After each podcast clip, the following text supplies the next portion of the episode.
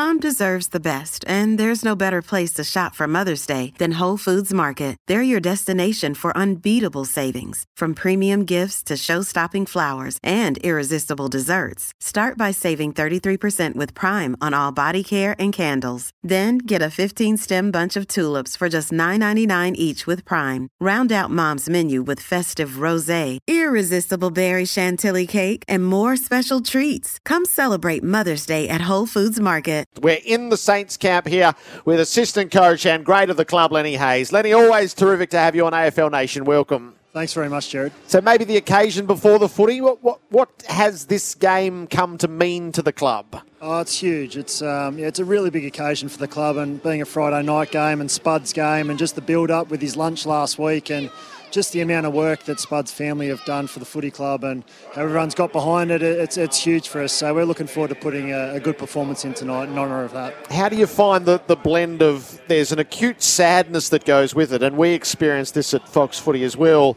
but there's also sort of that resolute sense of purpose that has been drawn from Spud's passing. How do you find that balance? Yeah, it's, it's difficult, you know, especially early. It was just, there was just so much grief. He's just such a big personality and, and such a great of our football club. And, and to lose him in that manner, you know, was just so hard to take. But as you've said, it's just so good that everyone's come together around this and, and we're getting mental health out there and we're talking about it, we're discussing it. And, and something really positive and good has, has come from that. And, um, you know, and Spud's family Anita and, and, the girls are such a big part of that. They've done a fantastic job, and it's um, yeah, as I said, it's a really big night. It is hard to, to find that balance, but you have to keep looking at the positives, push on, and that's what Sputted want.